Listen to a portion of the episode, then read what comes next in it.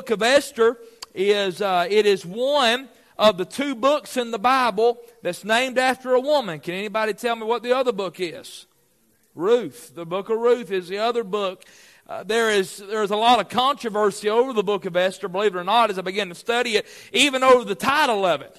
Uh, I got one of the one of my favorite men to read after, John Butler. He argues that it should be called the book of Mordecai instead of the book of Esther. His reason for that is Mordecai is mentioned more than Esther is in this book. In fact, we do not even read about Esther or Mordecai in chapter number one. Mordecai's name is mentioned 58 times uh, in the book of Esther, while Esther is only mentioned 56 times. They are cousins, and we'll get to that.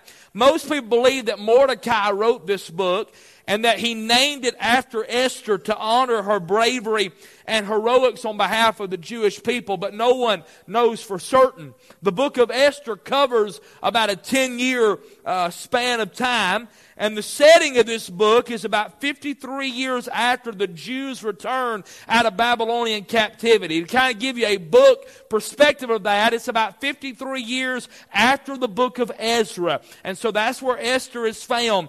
Uh, it is about, it is about 20 years excuse me, 38 years before the book of Nehemiah. So if that kind of gives you a little timeline uh, uh, of the book, even though the Jews had been brought out of the Babylonian captivity, not all of the Jews returned to Israel. In fact, there were many that remained uh, in Persia and in Babylon. They got content living in that area. And truly, that can, that can become the case. You can get content and you can become stagnant living uh, in a place where God never meant for you to be. But they got comfortable and did not want to leave. Such is the case of Esther and Mordecai in our story. Now, I've entitled this little series to the book of Esther, The God Who Works Behind the Scenes. The reason I've titled that is because as you read the book of Esther, you won't find the name God mentioned anywhere. In fact, it is one of two books in the Bible where God is not mentioned. Does anybody know the second book? I didn't either. That's Song of Solomon. God is not mentioned by name in Song of Solomon. But even though you do not see the name of God mentioned in the book of Esther, you certainly see his fingerprints. You certainly see his providential hand. There's been a lot of argument on why is God's name left out of this, out of this book. James Knox says one of the reasons suggested for the absence of God's name was that half a century before Cyrus had issued a proclamation permitting the Jews to return to Palestine. No Jews should have remained in Persia, yet many of the Jews were far too comfortable in the land of exile, and they remained, they didn't want to go into Canaan and have to rebuild. And so they remained in their contented and complacent spot. The Lord said in Deuteronomy chapter 31, verse 16, and the Lord said unto Moses, Behold, thou shalt sleep with thy fathers, and this people will rise up and go a whoring after the gods of the strangers of the land whether they go to be among them and will forsake me and break my covenant which I made with them. Then my anger shall be kindled against them in that day, and I will forsake them and hide my face from them, and they shall be devoured, and many evils and troubles shall befall them, so that they will say in that day, Are not these the evils come upon us because our God is not among us? And I will surely hide my face in that day for all the evils which they have shall have wrought, in that they have turned unto other gods. And so, one of the reasons surmising is God has hid himself from Israel, from these Jews, because they did not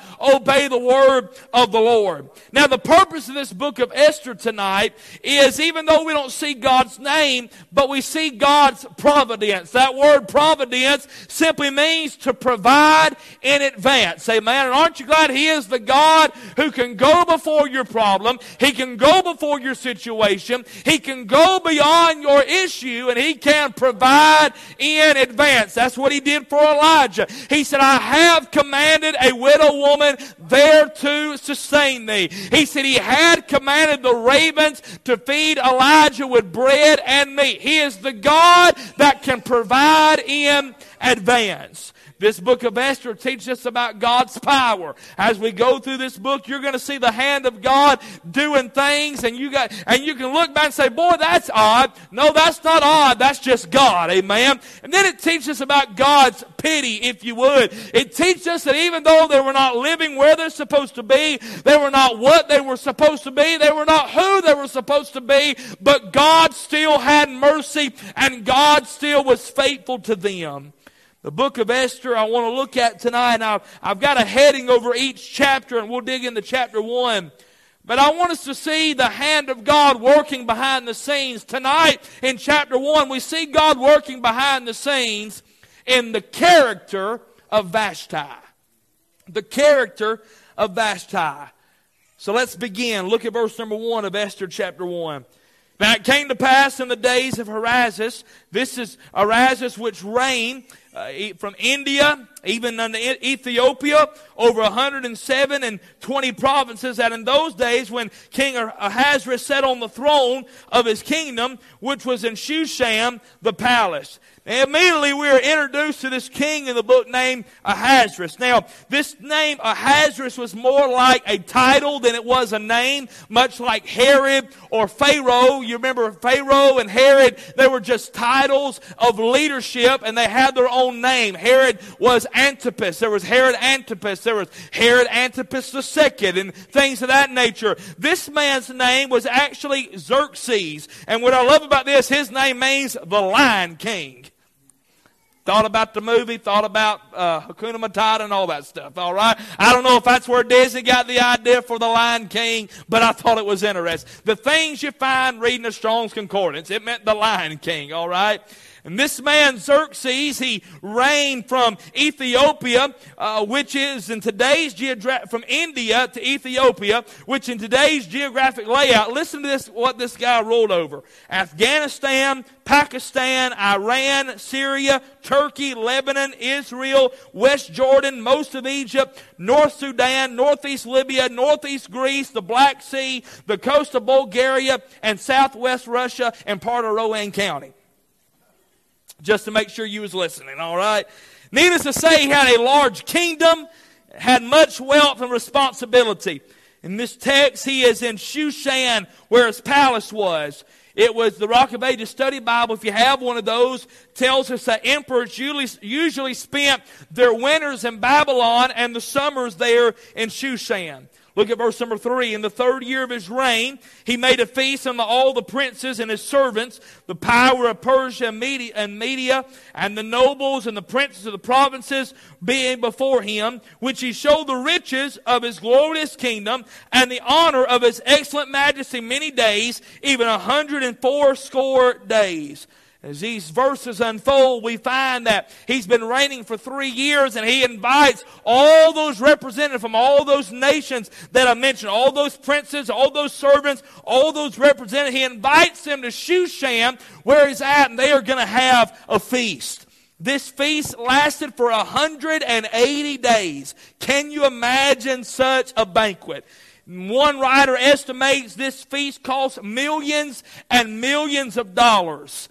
He is showing off his riches and his wealth. What we learn about this man Xerxes is he was a man that was lifted up in pride. He was a man that was lifted up in arrogance. He thought that because he had a lot of money and because he had a lot of riches, as we will see later on this chapter, he could do what he wanted to do. He could be what he wanted to be, and nobody could disagree with him. The Bible said in Proverbs 29 23 that a man's pride shall bring him low, but honor shall uphold the humble in spirit. It is also believed that it was during this feast, if you study out history, that he was planning his preparation for the invasion of Greece, which would take place in 481 BC. Look at verse number five. And when these days, don't worry, it's going to get picking up as we go. We're just trying to get in the opening verses. Verse number five. And when these days were expired, the king made a feast unto all the people that were present in Shushan, the palace, both under the great and the small, seven days in the court of the garden of the king's palace. Verse six. Where were white green, and blue hangings fastened with cords of fine linen and purple to silver rings and pillars of marbles. The beds were of gold and silver upon the pavement of red and blue and white and black and marble. What decorations he had there. I'm talking about all these hangings to get a further perception of the wealth of, of the Persian Empire. He had all of these hangings, all of these drapes. I hate curtains. I really hate hanging curtains. I really hate hanging curtains when my wife is present. Up, down, over. No, that's not right. And they make them curtain rods out of the flimsiest stuff. You can't get it straight. They never put the stud the same place in the wall. You can't get it in. I tell you, I mean, if we ever get a divorce, it'll be over hanging curtains. So can you imagine the people that hung this stuff? I'm talking about large stuff. And, and in the context of these verses, he's had a 180 day feast, and now he's added seven more days to it, and he's invited the public to come in, showing off his wealth. Think about this. The, the pavement was red, blue, and white, and black marble. And he had couches and beds made out of gold and silver. Not like what you and I have. You know, we, we have stuff that's gold, but it's spray painted gold. That we bought at Kirkland's and Hobby Lobby. All right? This is made out of solid, pure gold. Stuff they're sitting on and sleeping on made of gold and silver. And so we find, look at verse number seven. At this feast, and they gave them drink in vessels of gold, the vessels being diverse from another.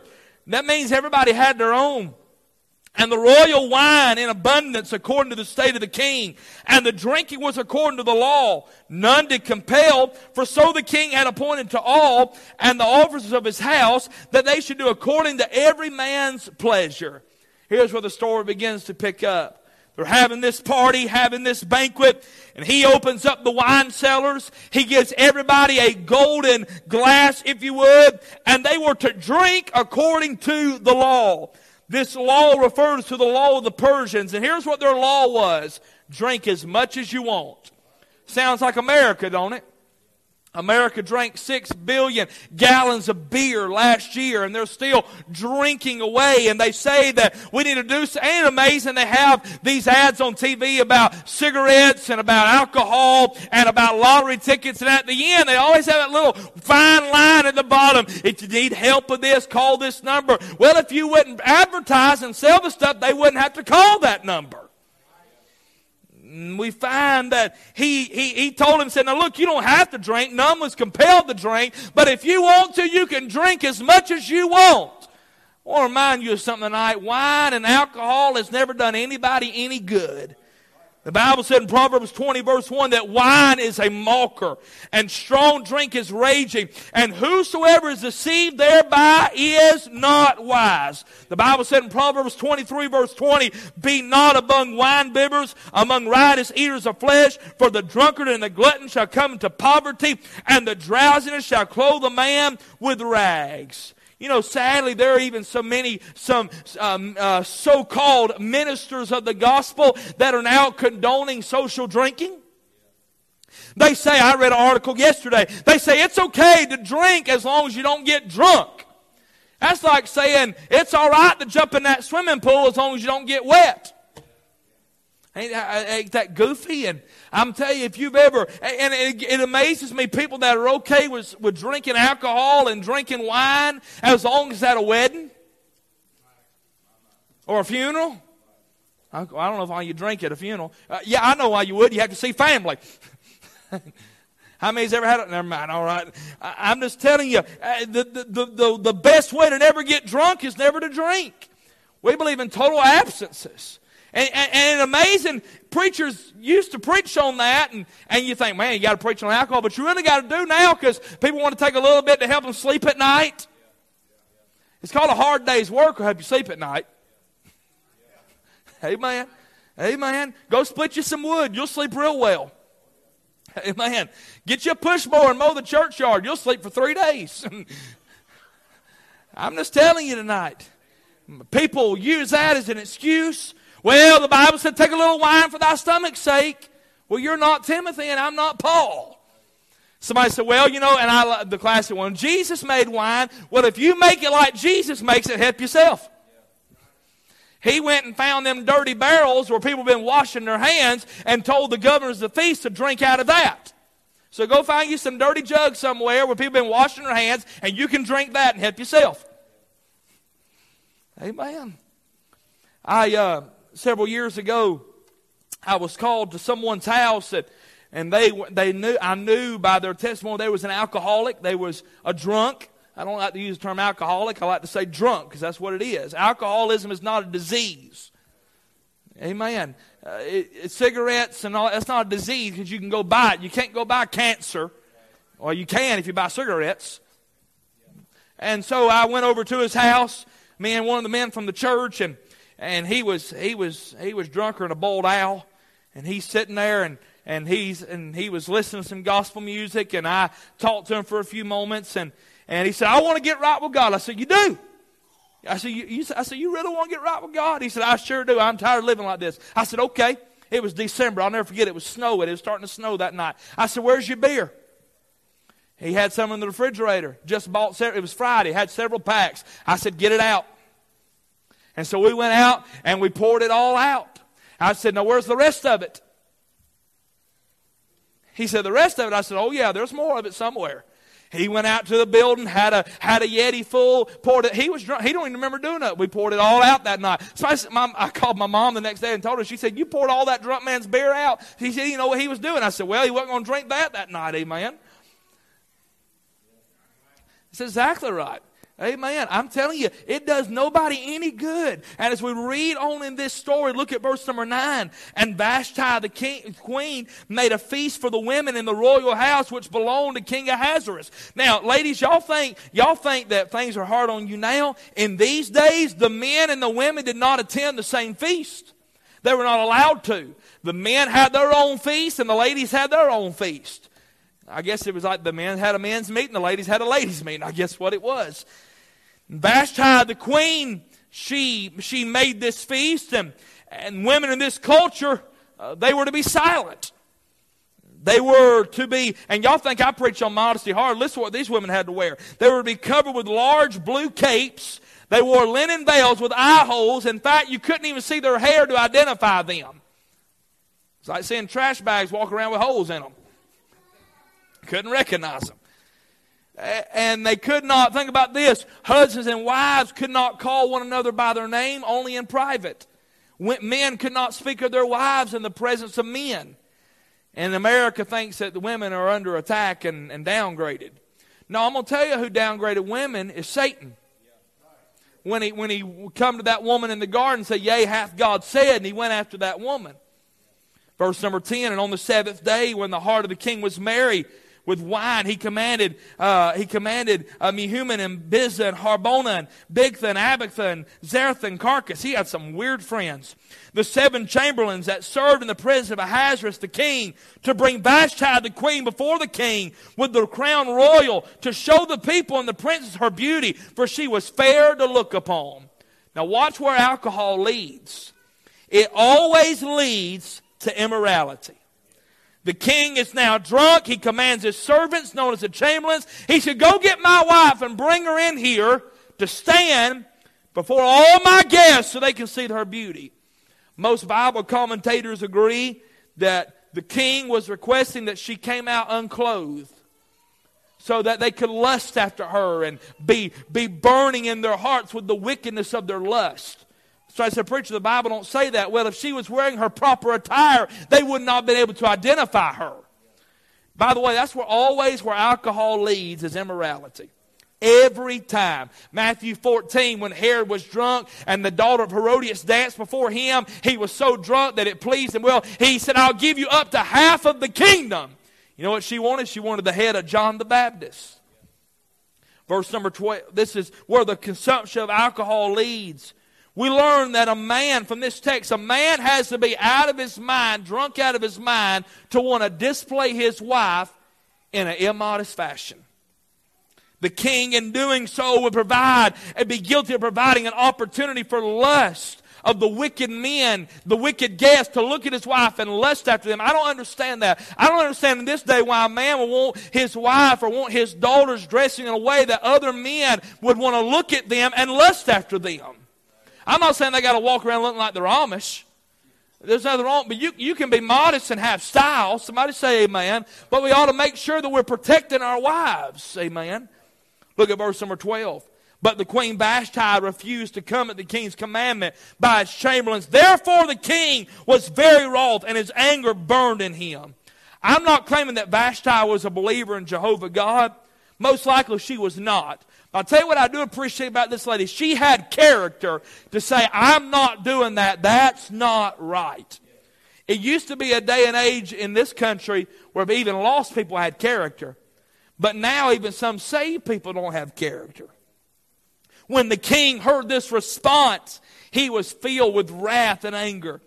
I wrote this down. Alcohol, adultery, and anger always go together. The Bible said in Proverbs 16 32, He that is slow to anger is better than the mighty, and he that ruleth his spirit than he that taketh the city. Look at verse number 13 through 15. Y'all all right? Just, I don't want to bore y'all. We're just walking through the verses. Then the king said unto the wise men which knew the times, for so the king's manner toward all the knew the land, knew the law and judgment. And next to him was Kishara and Sethar and Abath and Tarshish and Meres and Marsena and uh, uh, and the seven princes of Persia and Media, which saw the king's face, which sat at the first in the kingdom. What shall we do unto the queen Vashti according to the law, because she hath not performed the commandment of the king of Ahasuerus by the chamberlains? And what he does? He goes and he gets his buddies, if you would. He's having a problem in his marriage. And instead of going and dealing with his wife one on one, he goes to seven, twelve other people and talks to them about it. Can I say something to you, married folks, tonight? When you got trouble one another, and by the way, if you're married, if you're a man, you're married to a lady, and you're a lady and you're married to a man, you're gonna have trouble. Man that is born of woman and is married is a full days and full of trouble. I, I added just a little bit there, all right? But I'm going to tell you what you don't need to do. Don't go running home to mama, you sissy. And don't go running home to your daddy, lady. Amen. You work it out. I'm not talking about adultery or abuse. But I tell you, if you got mad at something they said, don't get all over Facebook and put 27 emotions on how you're feeling. We don't care. At least I don't. maybe you do. Maybe you're maybe you're consumed with other people's drama. I ain't got time. We got to play Tennessee Saturday. I'm more nervous about that than I am anything. But people, they want to, and that's why a lot of marriages don't work. Is because when one has a problem with the other one, instead of them talking and working it out, they call mama or they call daddy and complain about their spouse, and it, don't, it ain't never going to help. And mom and daddy's always going to take the side. Hey, you moms and dads, if you've got kids that are married, here's my advice to you. Stay out of it. Unless they're beating up on one another, if they are, call the law. but stay out of it. I know it ain't popular. That's right. Stay, you ain't going to be able to fix it. You can't. You got to work on your own marriage. Amen. One thing I appreciate about my mom and dad and about Wade and Linda, they have never tried to get in our business. They never have. Amen. And you need to, you need to keep it that way. I'm not talking about adultery or abuse, but if but if Ahasuerus had just went to his wife and dealt with it, but he went to everybody else and wanted to talk about it. And what that does, that breeds feelings in those people against your spouse that ain't never going to change. You're going to kiss and make up and be fine, but they're always going to have those feelings about them. And that's unwise. And it's foolish. And when and if you got kids that are married and they come complain and say, I ain't listening to it. I, I ain't listening to it. Ain't none of my business. Are they beating you? No. Are they cheating on you? No. Then go work it out yourself. Amen. Verse number, verse number 16 and, and Mecuman, uh, what a name, Mecuman. I even wrote his name out so I could pronounce it right. Answered before the king, and the princess Vashti, the queen, hath not done wrong unto the king only, but all the princes and all the people that are in the provinces of kings Ahasuerus. This man Mecuman stated, said, not only has he done you, she done you wrong, king, she done me wrong too. Why, why would he say that? Because he was such a wicked, lustful heathen, just like the king. His lust wasn't consumed. He said, she done me wrong too. Look at verse 17.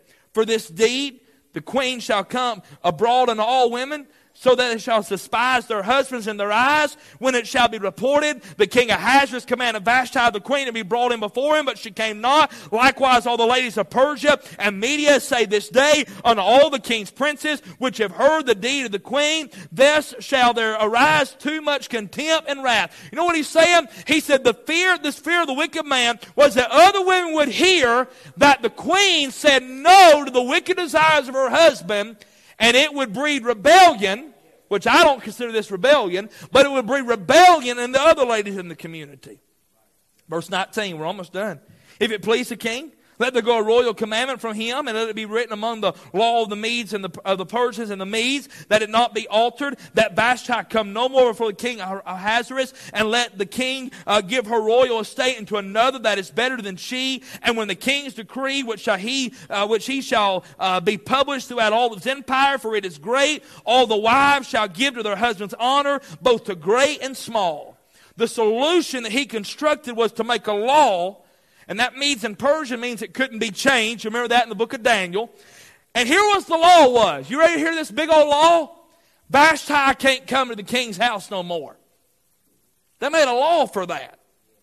I wonder if you and I, that's what they did against Daniel in his prayer life in Daniel 6. You know what? I wonder if you and I have enough character in our life that somebody have to make a law against our testimony. The idea that once this law had been written and the decree had been signed, that all the other women would hear about the law and they would willingly submit to the wicked desires of their husbands. Last two verses. And the saying pleased the king and the princes, and the king did according to the word of Memucan. And for he sent letters into all the king's provinces, and to every province according to the writing thereof, and to every people after their language, that every man should bear rule in his own house, and that it should be published according to the language of every people. The king said, I like the idea, get it published, and send it out everywhere, and let them know that Vashti can't come before me no more. I put my foot down, and we're going to quit this insurrection, and that way we can fulfill our wicked lust and desire desires. That sound like America today? We're going to make laws so we can fulfill the wickedness of our day. It's wicked. Wicked. Somebody said to the preacher, I got three minutes left. I'm done. I hope this ain't boring. Now, I want to give you four lessons we learn out of this story tonight. Preacher, how do you see God working in this chapter behind the scenes? Let me give you four lessons. Number one, we learn, lesson number one, we learn that wealth and riches does not mean you'll have a happy home. Verses 1 through 12. Ahasuerus has everything. He's putting on a banquet that lasts 187 days, costs millions of dollars, has beds made of gold and silver, glasses he's drinking out of made out of gold, had all those things, but you know he didn't have? He didn't have a happy home. Tom Brady has what, eight Super Bowl rings? Seven or eight? He is the all time winningest quarterback of all time. But you know what happened last week? Got a divorce. Worth, and I don't rejoice in that, but worth millions and millions and millions and millions of dollars, but he couldn't even keep his home together. The second lesson we learn, verses 13 through 16, there will always be someone that will agree with you about your sin. Ahasuerus got mad that Vashti didn't do what he wanted him to do, and so he went and complained to his buddies. You know what he found? They agreed with him. I'm going to tell you, you'll always find somebody that'll agree with you about your sin. You know why they agree with you about your sin? Because they want to do the same thing you want to do, and they'll agree with you.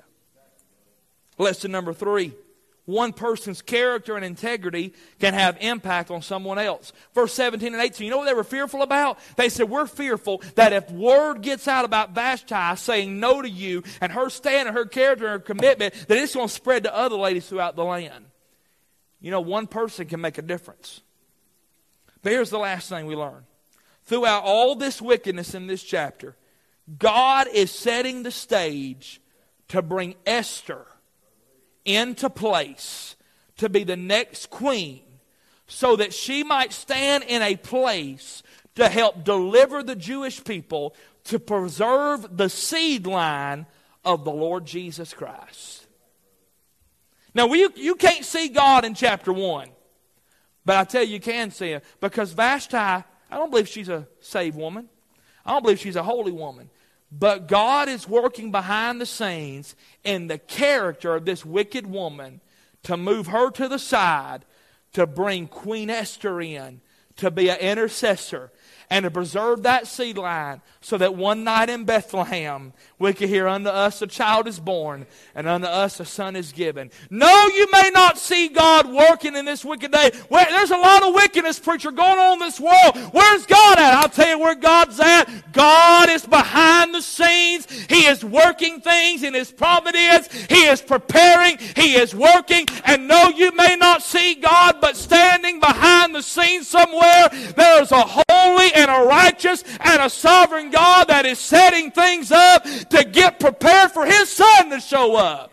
That's, what, that's what's going on in the world today. Russia and all that junk, the one world government coming together. What's going on? I don't see God in all that. God's working behind the scenes, putting world leaders in place. He's setting it all up. What's He setting it up for? For the Son to show up, thank God.